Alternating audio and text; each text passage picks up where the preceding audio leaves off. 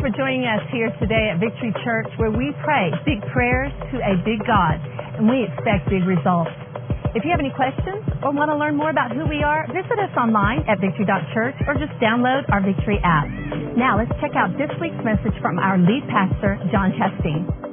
It's so good to be with you and so good to gather. There's nothing like gathering, nothing like being in the presence of the Lord. So we're honored that you're here. We thank you for doing that with us today. Today I want to preach a message to you that I believe will encourage you. I think it's a timely message. This is not a message that I pulled out of the file and stuck in the microwave and warmed it up for you. This is fresh. This is like right off the boat fresh, okay? And so I wrote this message this week in light of what we're facing as a nation. But I also wrote this message in light of what I sense the Holy Spirit saying to all of us. And I think that in many ways this message will speak to you right where you're at. I hope it does. I pray that it does. And so if you have your Bibles, I hope you have your Bibles. Anybody still carry a paper Bible? There's a couple paper Bibles. Okay, see, anybody got a paper Bible? Wave it high like you just don't care. There's a few. How many of you got your phone, tablet? Come on. Okay, whether you're on the digital or the paper, flip or scroll to a couple of passages. Okay, I'm going to read you three verses that are going to get us pointed in the right direction today. And so go ahead and start flipping to 2 Corinthians 5. 2 Corinthians 5. Verse 6, and I'm going to wait. I know they're going to be up on the screens, and, you know, we do it the lazy way sometimes, and we can just read it on the screens, but I want you to flip to it, okay? I'm going to wait for you. And then when I read this passage, I'm going to go to Hebrews chapter 11. So if you have a paper Bible, you can kind of hold your place and start flipping to Hebrews chapter 11. And then we're also going to go to Isaiah, but let me start in 2 Corinthians chapter 5, verse 6, and I hope you'll begin to pick up the theme as we read some of these. 2 Corinthians 5, verse 6, it says this. It says, so we are always confident, always, even when there's no reason to be confident. As Christ followers, we can be confident, knowing that while we are at home in the body, we are absent from the Lord. Verse 7, this is the theme. For we walk by faith, not by sight. Okay, flip over to Hebrews chapter 11. Hebrews 11 is the faith chapter. It's known as the faith chapter. And it goes through all the heroes of our faith, and it says, by faith Moses, and by faith this, and by faith, and it just lists all of them down. And so it's talking about we walk by faith, not by sight. We don't walk by the eyeballs in our head. We walk by the eyeballs of our spirit. Okay? Hebrews chapter 11, verse 1, it says this. It says, now faith is confidence in what we hope for, and assurance about what we do not see. How can we be sure of something that I can't see? Okay? We walk by faith, not by sight, and we have an assurance about what we don't see. I hope you're beginning to see the theme. Flip over to Isaiah. Isaiah chapter 42. I've preached on this message before. This is a passage of Scripture that I've told you before is on my mirror in my bathroom. Like, this is one of the mirror verses. I have certain verses that Michelle and I put on our mirrors because it's a season for us. It's speaking to us in some way. And this is one of those passages, and you'll begin to see the theme. Isaiah 42, verse 16. I'm going to read out of the Amplified Bible. It says, this is God, I will lead the blind by a way they do not know, and I will guide them in the path that they do not know.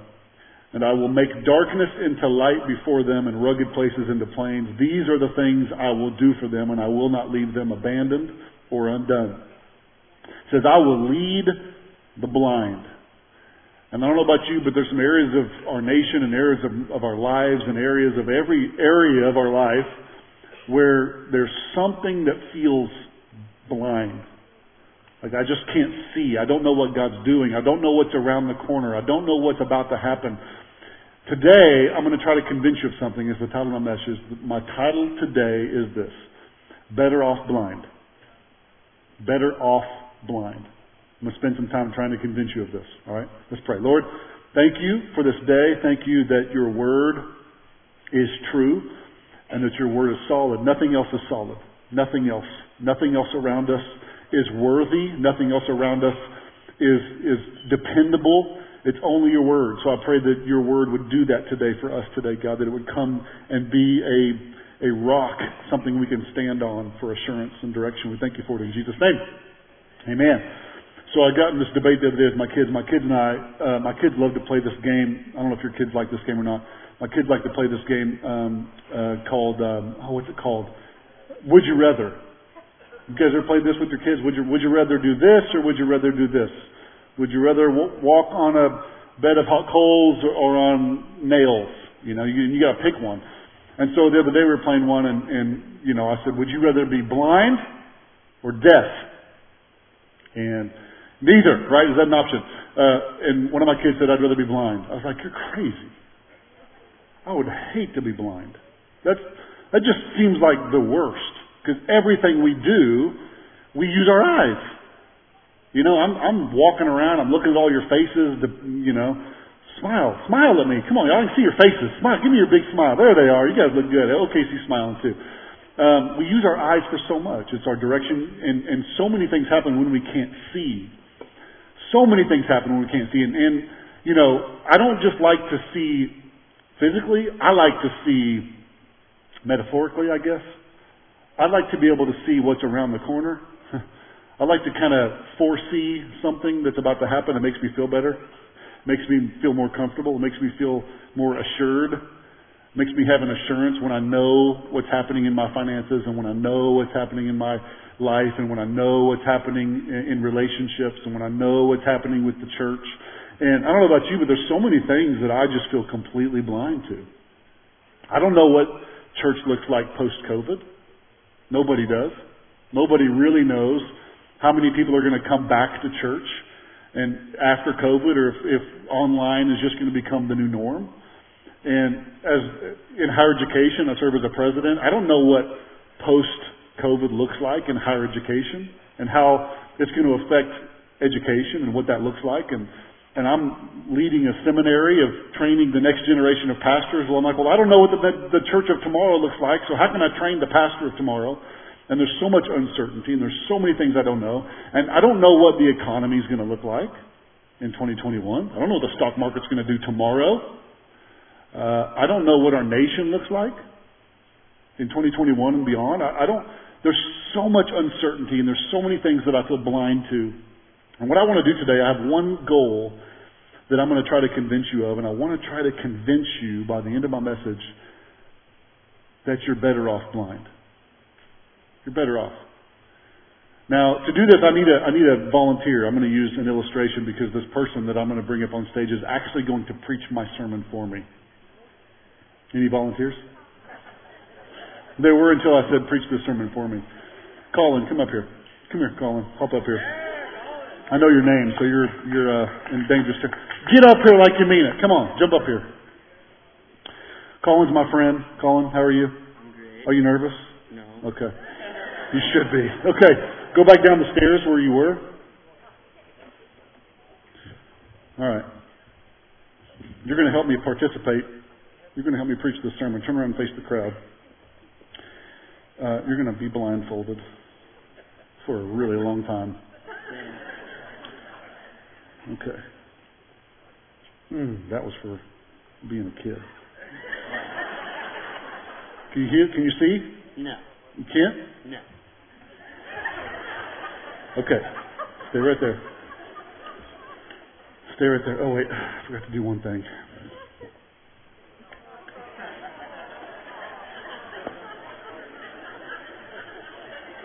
All right. Stay right there. Colin, I need you. I'm back up on the stage. I need you to come up on the stage with me.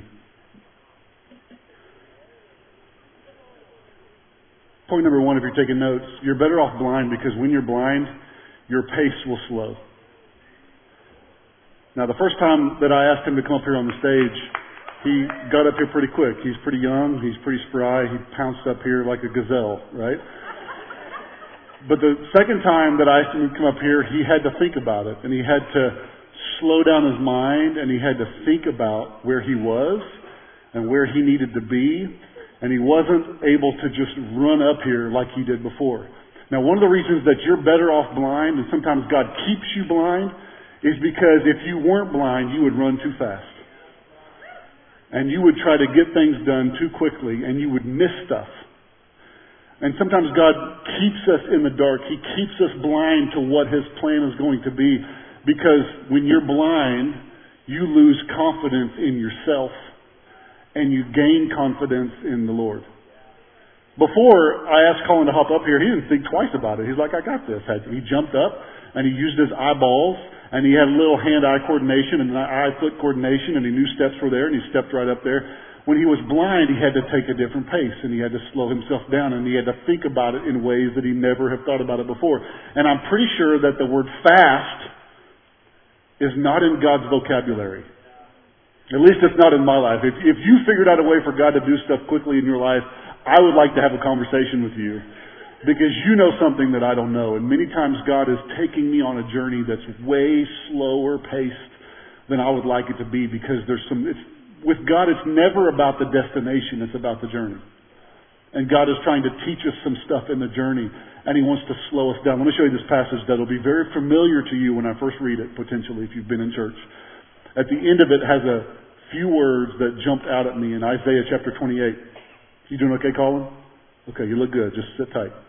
Isaiah 28 verse 16 says this. It says, Therefore, thus says the Lord God, Behold, I lay in Zion a stone, a foundation, a tried stone, a precious cornerstone, a sure foundation.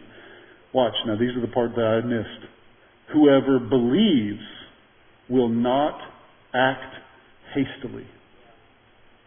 Now this word hastily in the Hebrew is the Hebrew word kush, and it means to hurry, to act quickly. This Bible is saying, Jesus is the cornerstone. He's the firm foundation. And anybody who believes in Jesus won't be hurried. You won't act too quickly. Why? Because you know that His pace is the right pace. And I don't need to trump the pace. That was a pun. I did not use that intentionally. You're like, oh, he said trump. He means something. But no, I didn't. I don't need to trump God, right? Maybe that does work. I don't know, but I didn't mean it to. I don't need to figure out God's job for Him. I need to just slow down. And sometimes God blindfolds me because I will slow down and become more aware of my surroundings. I will be more in tune with what He's saying and what He's doing. And I think in many ways I'm better off blind, because if I'm blind, then I'm 100% dependent on God's timing and His purposes. Colin, I have another task for you. You're standing on this side of the stage, and I'm going to ask you in a moment to walk to the other side of the stage. I have placed a lot of obstacles on this stage that you can't see. And there's a lot of really expensive equipment up here, and if you break something, I'm going to make you pay for it. Okay? So, on the other side of the stage is a drum kit. And I need you to walk over there. But there's going to be some obstacles in your way. Okay?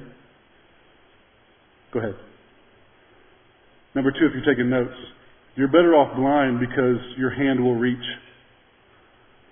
You notice that he instinctively started sticking his hands out. Why? Because I told him there was obstacles. And so he instinctively just started doing this. He started reaching his hands out. Why? Because, okay, you can stop. Now you're just looking dumb, Colin. Plus you're about to walk off the stage and break a leg, and I don't need no lawsuits up in here with everything else. No, you're doing great, Colin. He instinctively started looking for stability. Something that I could be sure of. Some sort of clarity. We're just wired this way. We need understanding as humans. And I need some sort of understanding. And when God blindfolds you, do you know what you do? You start reaching out for some sort of stability. And we must be very careful where we reach. Because you will reach to the media, you will reach to friends, you'll reach to social media, and if you're insecure, you'll start reaching to fill the void. Because when we're blind, when we feel lost, when we don't understand what God's doing, we instinctively, it's just instinct, we start reaching out. Let me show you this passage in Proverbs 3:5. It says, Trust in the Lord with all your heart and lean not on your own understanding. And in all your ways submit to Him, and He will make your path straight. You're going to try to lean on something. You're going to lean. You're going to search. You're going to look for something to lean on. So you want to, but you really, if you want to break all of that down, when you're blind and you don't know what's happening in your life, and we start trying to find stability and understanding, if you really want to break it down to its core, what it is at the core, we want to be in control. At the end of the day, Colin wanted to be in control of his own situation. He didn't want to fall on his face in front of all you great people at the OKC campus and Edmond campus and watching online and make a fool of himself. He wanted to be able to control the situation and accomplish the task without embarrassment. Accomplish the task because I asked him to do it. And so he began to reach. And when you're blind, you begin to reach. In Proverbs chapter 16, verse 9 says, a man's heart plans his ways, but the Lord directs his steps. So Colin knew that he needed to get to the other side of the stage, but he needed somebody to direct his steps. Now, if I would have been able to direct his steps, I would have said, Colin, do you trust me? You do? I've known you for a really long time, haven't I?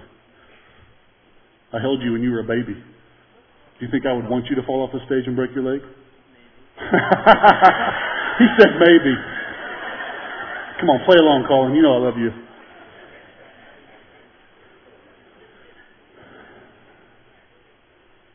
Do you know where the edge of the stage is? How far over there do you think it is, though? 2 feet? Turn to your right. A little bit to the left. So you think the end of the stage is 2 feet? I want you to take 4 steps forward. Go back. Go back. You don't trust me. Do you trust me? You promise. Turn to the right a little bit. Take 4 steps forward with confidence.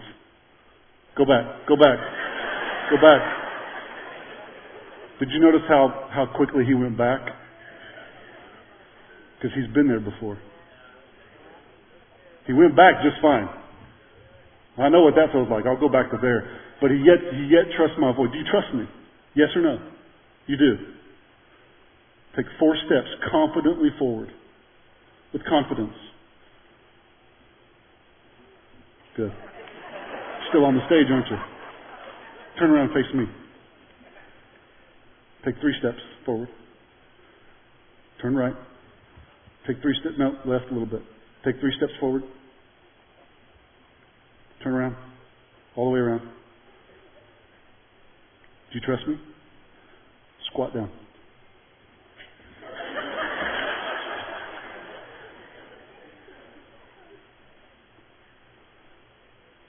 You know, sometimes, I don't know about you, but when I'm working with God sometimes, I'm like, God, if you'll set everything up, I'll go.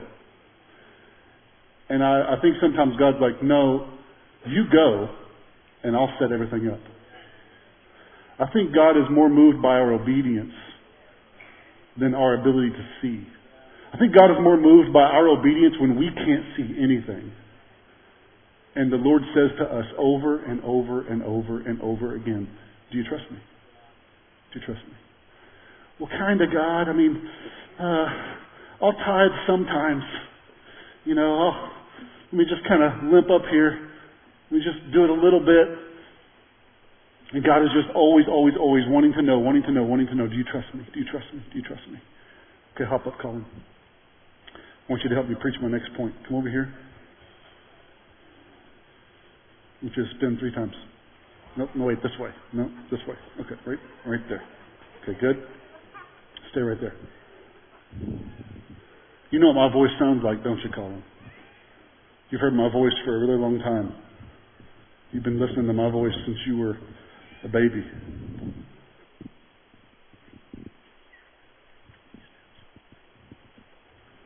Take 20 steps forward, Colin.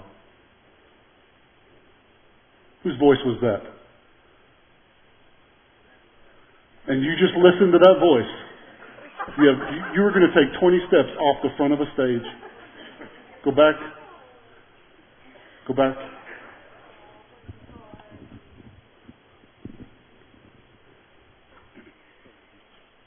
Take 5 steps forward.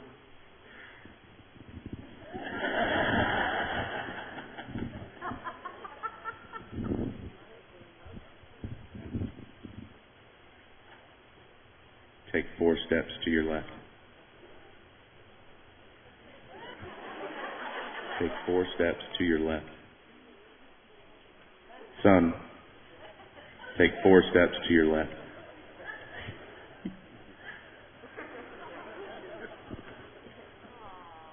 Did you recognize that voice? The third reason that you're better off blind is because your ear will listen. I think this might be the most important one. Because whenever you lose one sense, your other ones become more in tune.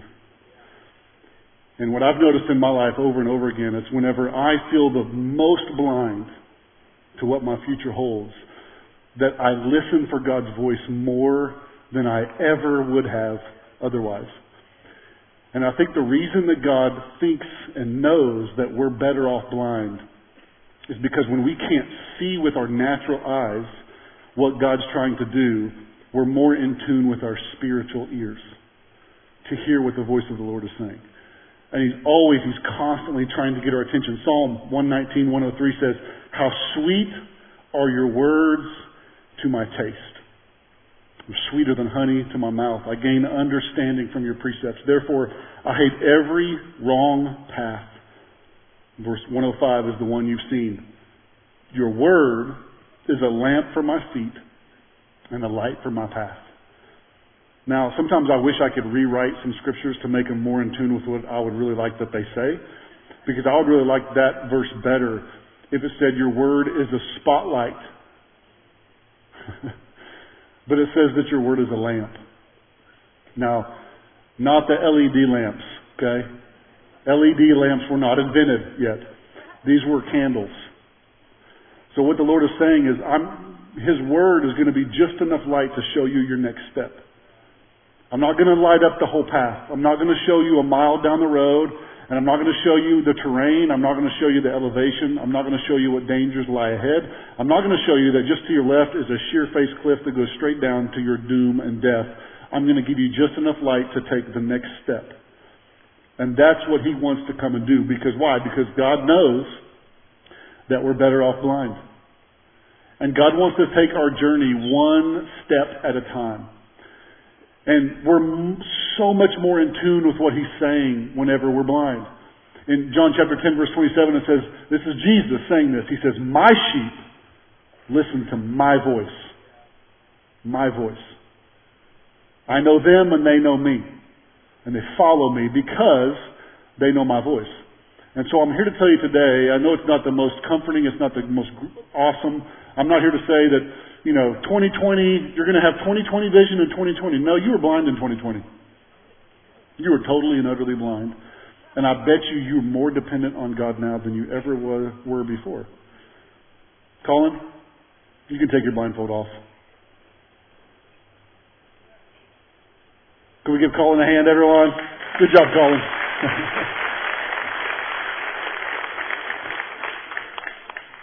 One more thing I want to show you that I'll try to convince you of that you're better off blind, that maybe being blind, God's doing something. Point number 4, if you're taking notes, you can write this down.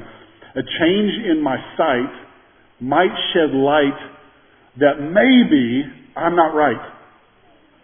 I know there's an alliteration there, right? I'm a preacher. I have to make things rhyme. I want to show you an example of sometimes when you can't see, God can actually use this to get your attention for something. Let me show you this example in Acts chapter 9, verse 1.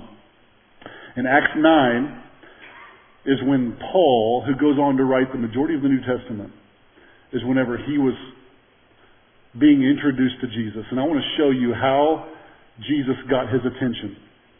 Verse 1, "Meanwhile, Saul was still breathing out murderous threats against the Lord's disciples." And it's important to stop here and note that Saul thought he was doing the Lord's work. Keep that in mind, okay?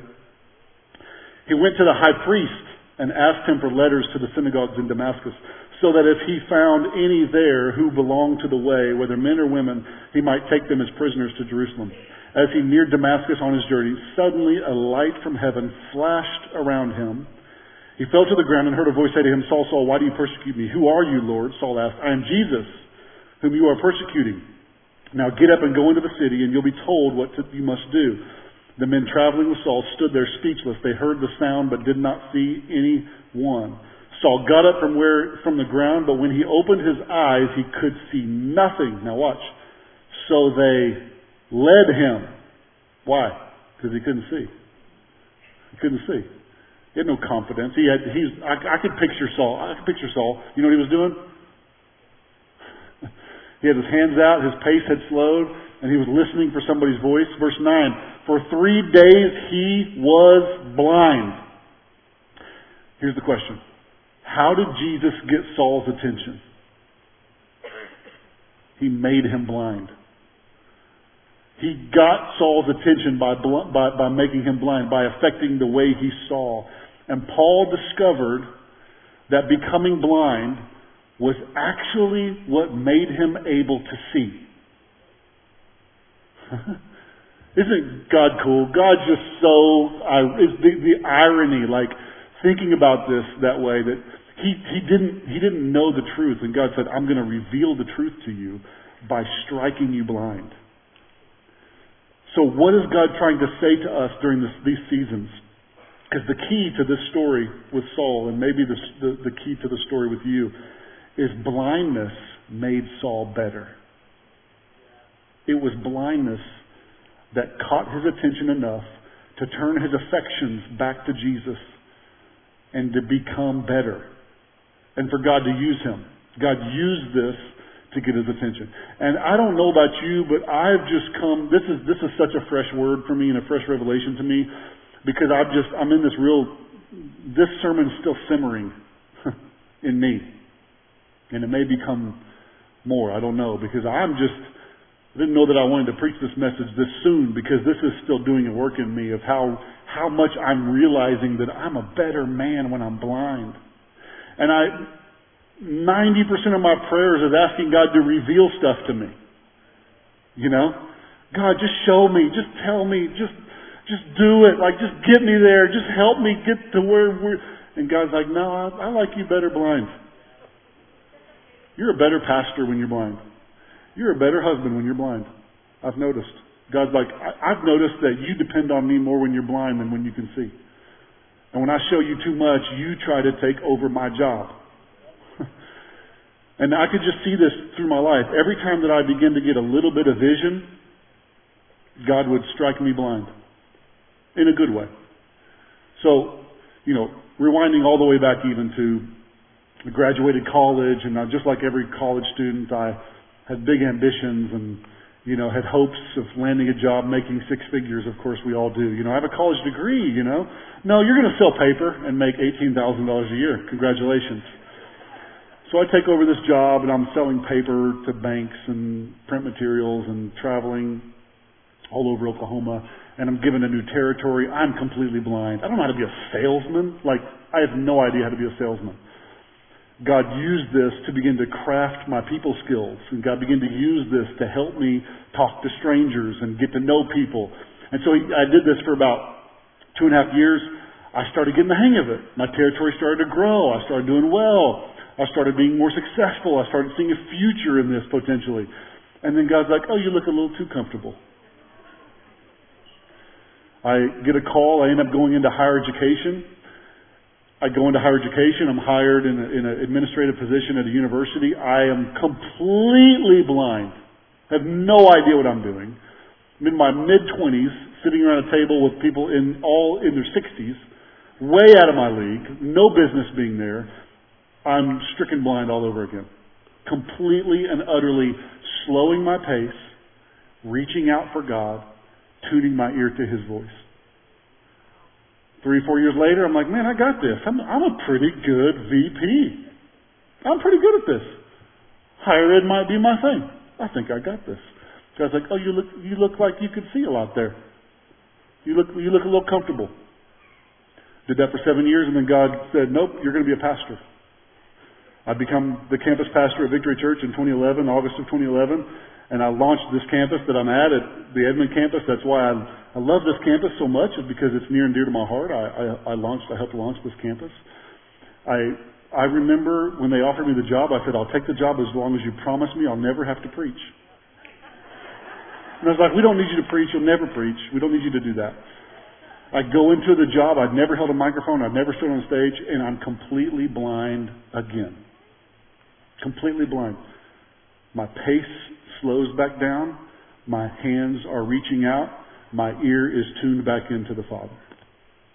Completely and utterly dependent upon Him. I have no idea what I'm doing. But I get pretty good at being a campus pastor. I got this. I can do this. This is no big deal. I got this. I do that for about 3 years, and then God's like, oh, you look a little comfortable again.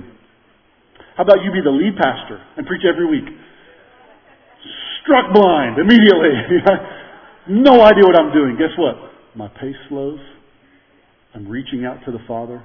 My ear is attuned to His voice. I'm better off this way. I'm better off blind.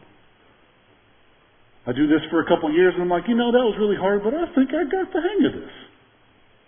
Pastoring. I can do this. I can write a sermon every week. I can pastor a church. I can lead people. Oh, God's like, oh, okay, well, I'm going to bring your past back into your present, and I don't want you to just be a pastor. I want you to be the president of a university. Struck blind all over again. No idea what I'm doing. No idea what I'm doing. Okay? My pace slows. My hands reach. My ears are tuned to His voice. Being comfortable is one of the most dangerous places you can ever be in this life. I am more convinced now, more than ever, that God is obsessed with making us uncomfortable. Get used to it. I'm becoming comfortably uncomfortable. Because when I'm uncomfortable, when I'm blind, when I have no idea what's going on, my pace is slowed. My hands are reaching, and my ear is attuned to His voice.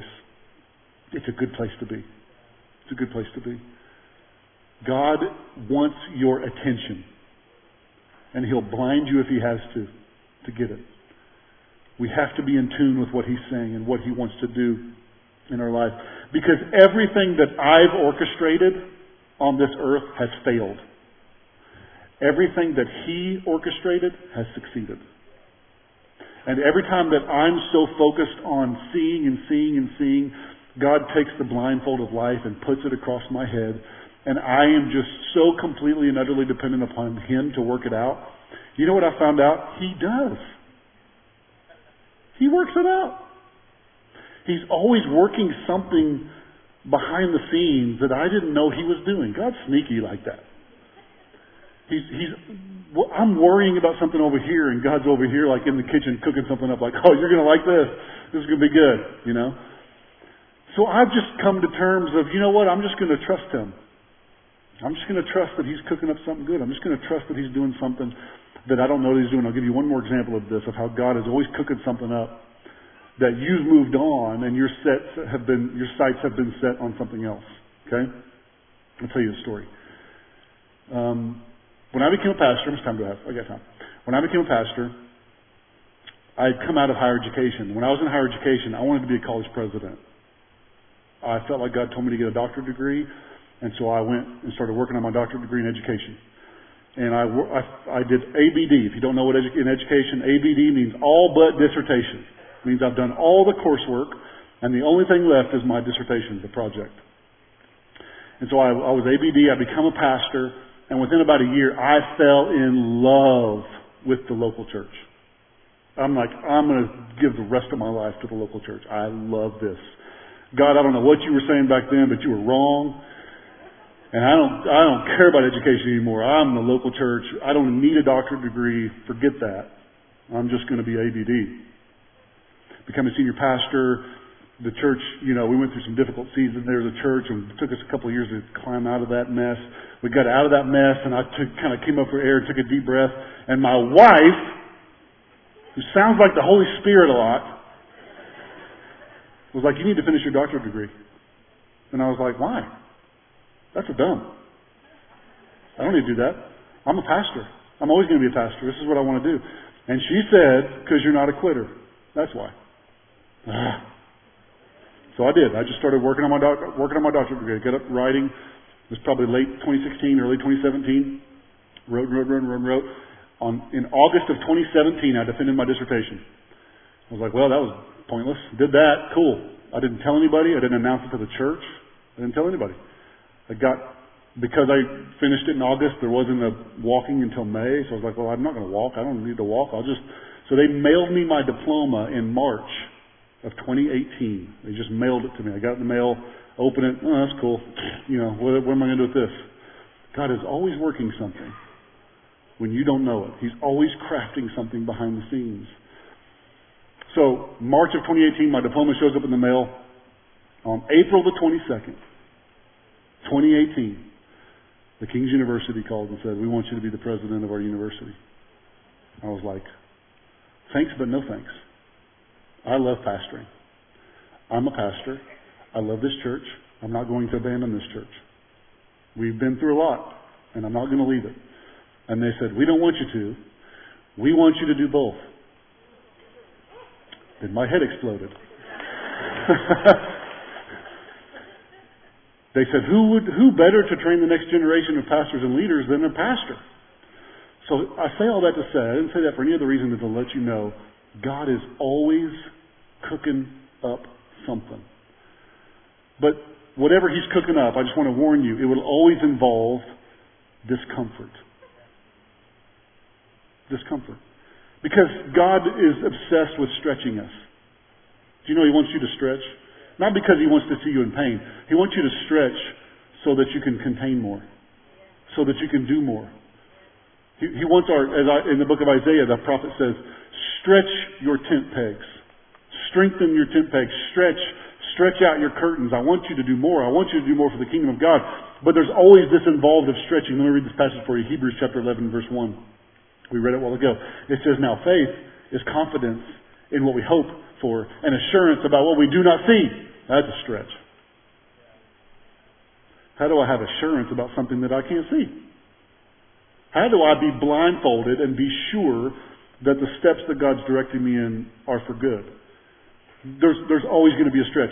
Jesus talks about the stretching in the book of Matthew. He uses the illustration of the wineskins. Remember this illustration they get? And back then, they would have known exactly what He was talking about. He starts talking about wineskins in Matthew. There it is. It says, neither do people pour new wine into old wineskins. And if they do, the skin will burst. And it'll be ruined. It'll be wasted. So they knew what He was talking about. It would be like if I'd have stood up here and said, hey, if you got an iPhone 7, you shouldn't put that in water. That's a bad idea. And everybody would have been like, duh. So when He was saying these words, you don't put new wine into an old wineskin, everybody was like, yeah, duh. The reason for that was because when they would put wine into these wineskins, the fermentation process would begin. Okay, let me give you a really vivid, gross illustration. Most wineskins in those days were animal skins, like a goat. Let's get graphic. You got to cut the goat's head off, okay? I like watching people's faces whenever I say stuff like that. You got to cut their legs off. Then they would cinch up the leg skins real tight.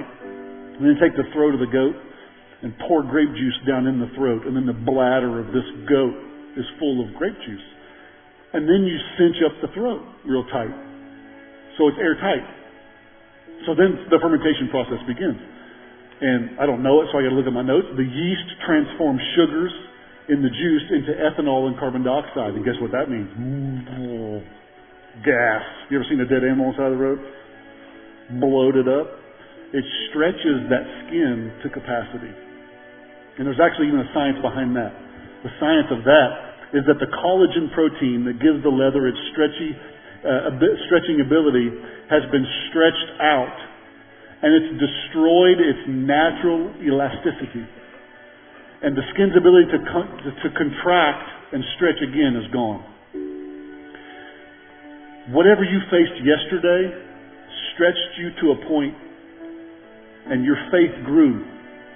That's why your trust for God now is bigger than it was when you were first a believer. If I'd have kept working with Colin up here for about 30 minutes, guess what? He'd have listened to every word I said. He would have followed me. He would have said whatever I said. Why? Because his faith in John would have grown. I had to stretch him though. You saw some of that stretching happening on stage. He wasn't digging it. So God always takes us through this stretching process. The things about stretching, the first thing, if you're taking notes, write this down. New wine always requires new stretch. And this may not be comforting, but you will never get to the point on this earth where God is not stretching you. So get used to it. Start to embrace it, not because the stretching is fun, but you know what the stretching brings. Stretching brings new wine. It's doing something great. God's doing something in you. He's stretching you and preparing you for something greater because your current faith cannot contain tomorrow's promise. So God has to stretch you because the promises of God that He has for you tomorrow are bigger than you can now contain. Okay? But there's also some news that comes with any sort of stretching, any sort of new wine. New wine always requires a new death. That goat's got to come from somewhere. That goat skin just didn't show up. Somebody sacrificed that goat. Somebody had to kill that thing. And sometimes I think that there's stuff in us that God's waiting to be killed. And maybe it's fear, maybe it's shame, maybe it's regret, maybe it's unforgiveness. Maybe it's something that you're harboring and keeping. In fact, you know, Jesus talks about how we're to die to ourselves every day.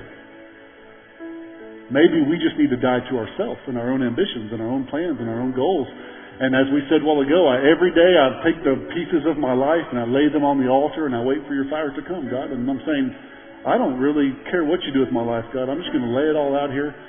And if you want to consume it, consume it. If you want to purify it, purify it. If you want to ignite it, ignite it.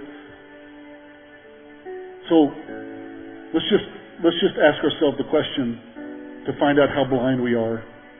How's your pace? How's your pace? If you're moving really fast, then you know too much. You know too much. If you just feel unsettled and your pace and trying to figure it out and figure out your finances and figure out your marriage and figure this out, and I can do it, I'm in control, then maybe you need to put the blindfold on and say, God, I don't know anything. Second question is, what are you reaching for? What are you reaching for? Where are you trying to find stability? I'm uncertain with our nation. What's the news think? What do our friends think? No, God, what do you think? I want to reach out to the heart of the Father and say, God, what are you doing? Maybe God's blindfolding our nation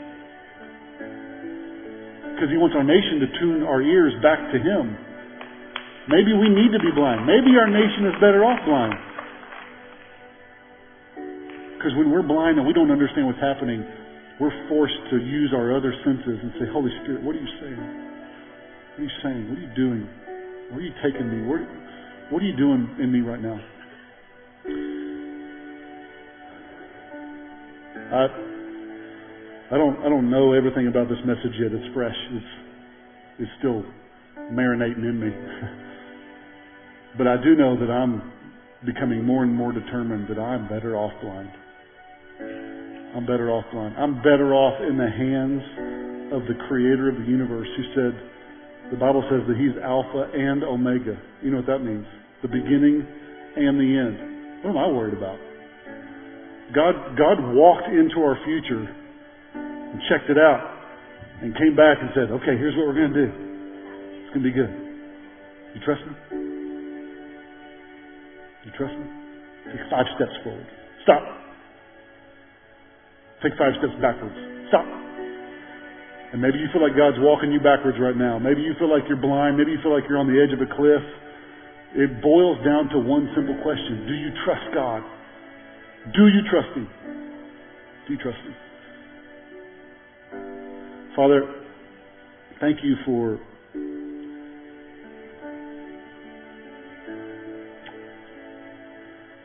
caring enough about my future.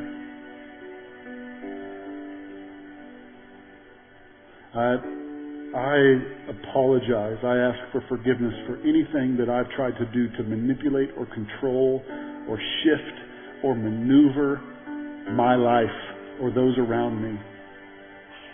I embrace the blindness. And I don't know what's going to happen tomorrow. And I don't know how that circumstance is going to resolve. And I don't understand anything about tomorrow, but I understand that right now You're here and You're with me and You're going to give me the next step when Your timing is perfect. And I don't need to run. I don't need to run. I don't need to worry about it. I'm going to stop where I'm at and be mindful of how great You are in the season of which I am. I'm going to slow down my pace. I'm going to reach out for you. I'm going to grab your hand and I'm going to listen to your voice. My ear is becoming in tune with your voice, and your words are sweeter than honey. I'm so desperate for your word, God. I'm so desperate for your direction. I'm so desperate for the next step that I would rather keep this blindfold on and be close to you than to take it off and run like a gazelle. Our trust is in you, Father. Our trust is in you.